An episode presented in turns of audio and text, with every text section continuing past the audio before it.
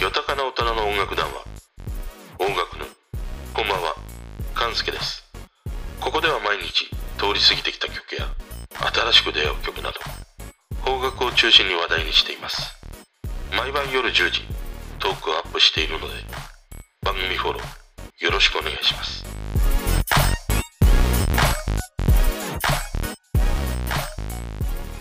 今日はね、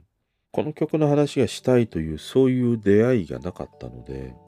普段どういうその環境で音楽を聴いているか、そんな話をしてみたいなと思います。普段音楽を聴くのはほとんど PC の前で聴くことが多くて、リビングでは Apple のホームポットからね、音を流してたりはするんだけど、えー PC はね、MacBook Pro ですね。で、ヘッドホンを使って聞くんだけど、使っているヘッドホンが2つあって、1つがね、ヤマハの HPH-MT8 というスタジオモニターヘッドホンを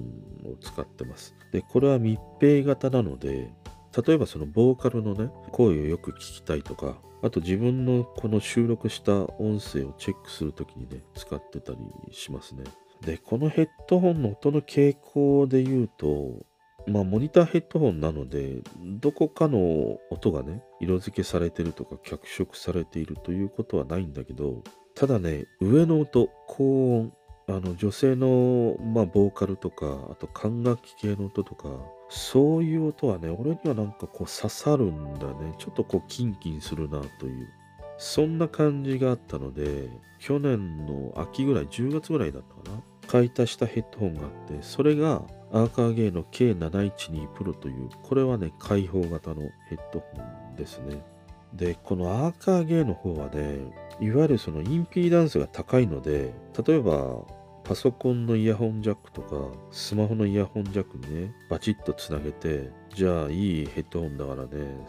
さぞいい音で聞けるんだろうと思ったらそれは大間違いで全く音が小さくてまあ使い物にならないんだよね。だからアーカーゲのこの K712 Pro を使う時には必ずあのヘッドホンアンプとはね DAC と言われるものが必要になってくる。そういうものだったりしますね。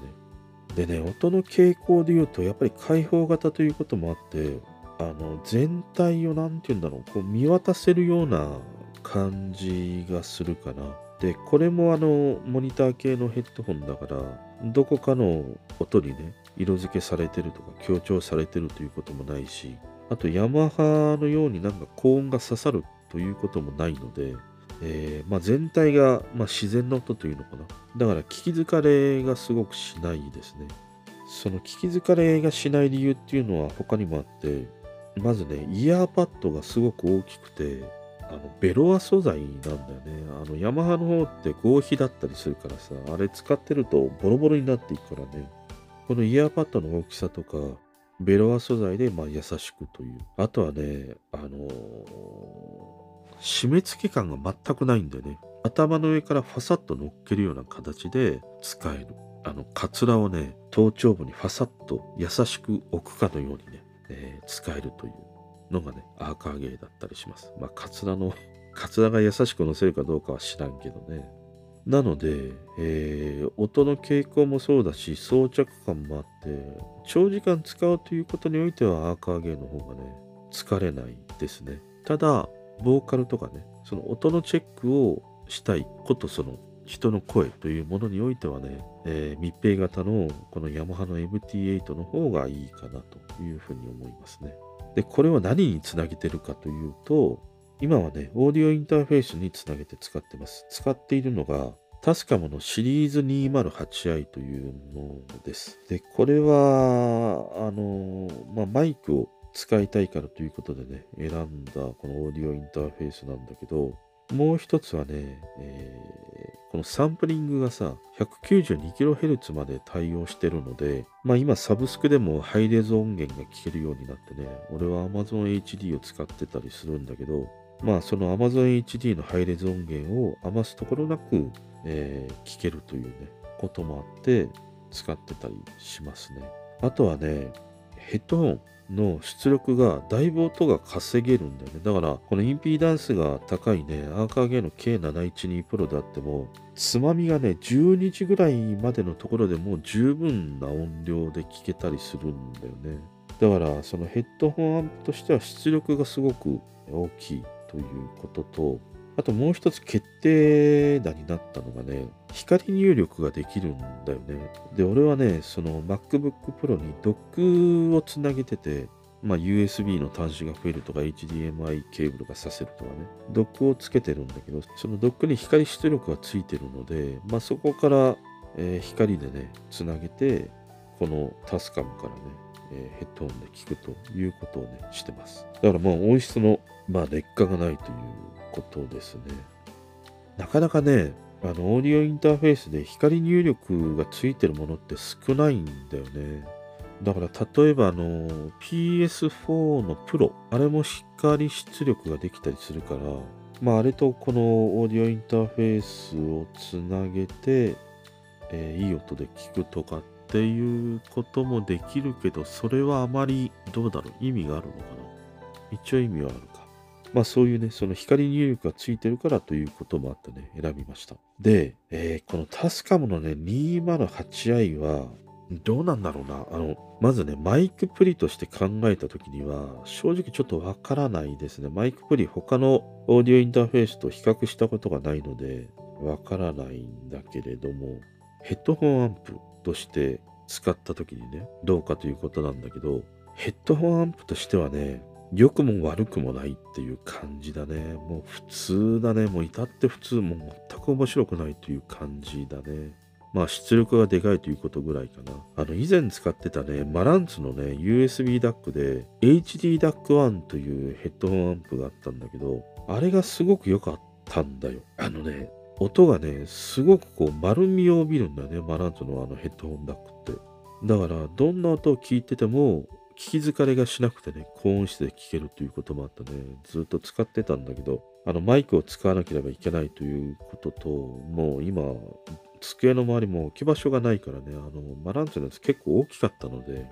今はまあ押し入れの奥にね、眠ってたりはするんだけど、本当はいい音で聞きたいということであればね、マランツのあの USB ダックは良かったりしたね。だから PC でヘッドホンでいい音で聞きたいということであれば、オーディオインターフェースではなくて、やっぱり USB ダックとかヘッドホンアンプと言われるものを使った方が確実にいい音では聞けるんだろうなと思ったりはします。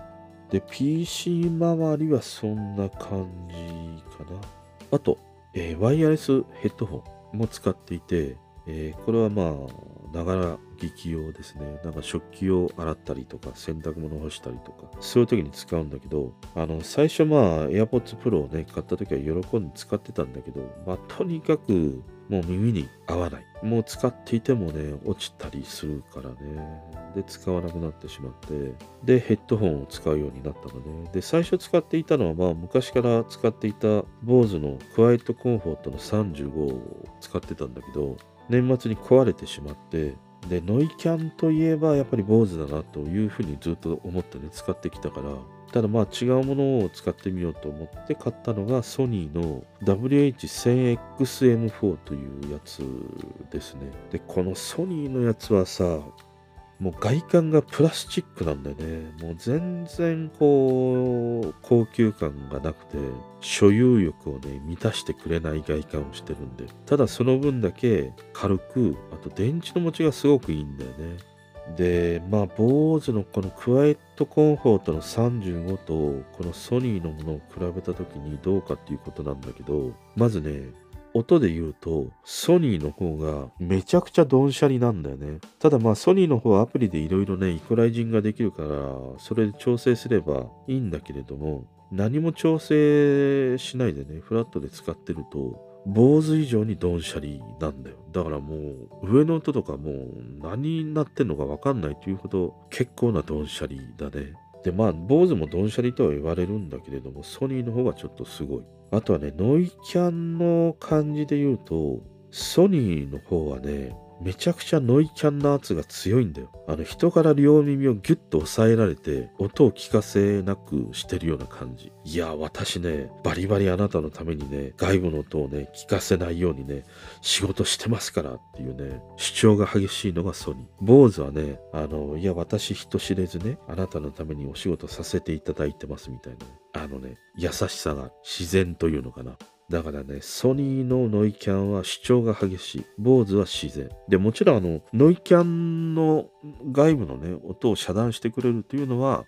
もうほぼ同じレベルにあるんだけど、圧という意味ではソニーの方が圧が強く主張が激しいね。ソニーの方はノイキャンもレベル調整できるからね。それでレベル調整すればいいだけのことなんだけど、まあ一番マックス状態で使うとね、そういう圧を感じたりはするね。あとはね、まあ、ソニーの方はいろんなその機能がアプリを通してね、使えるようになっていて、えー、そのノイキャンもそうだし、あと外部取り込みモードとか、あの外部取り込みモードがすごくよくできていて、右側のね、あの方だけに手のひらをこうかざすと、外部切り替えモードに瞬時に変わるんだよね。だから、ノイキャンかけていても、例えば外の音をちょっと聞きたいという時は、手のひらをパッ右のね、方にかざすだけで、外部取り込みモードに変わって、その右手を離せば、また、えー、ノイズキャンセリングが効いた状態になるという。これは便利だったりしますね。あとはま自分の声に反応して外部取り込みモードになるとかね、そういうモードもついてるんだけど、これはもう全然使い物に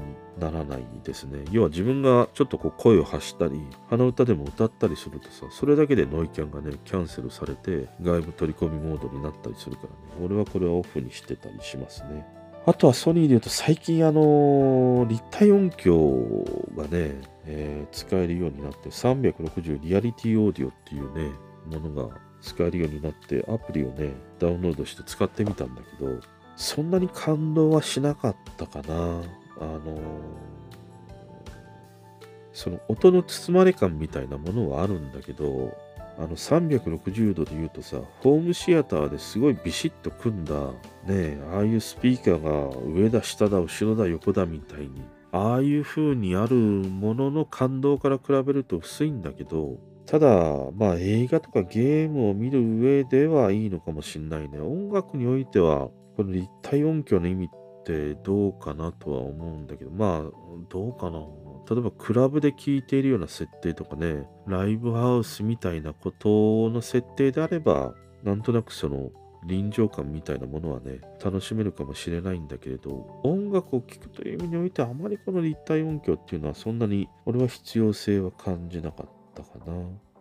とまあ、普段どういうふうにね、音楽を聴いているか。まあしかもちょっとヘッドホンばかりになってしまって、まあスピーカーもあったり、あとホームスピーカーとかもあったりするからね、まあ、それについてはまた何か機会があった時に話したいなと思います。今日はね、まあ、結果的にヘッドホンの話に終始してしまいました。それでは。聞いてくれてる人とつながりたいから番組フォローされたら嬉しいし Twitter もフォローしてほしい俺の知らない曲とか教えてもらいたいな今日も聞いてくれてありがとう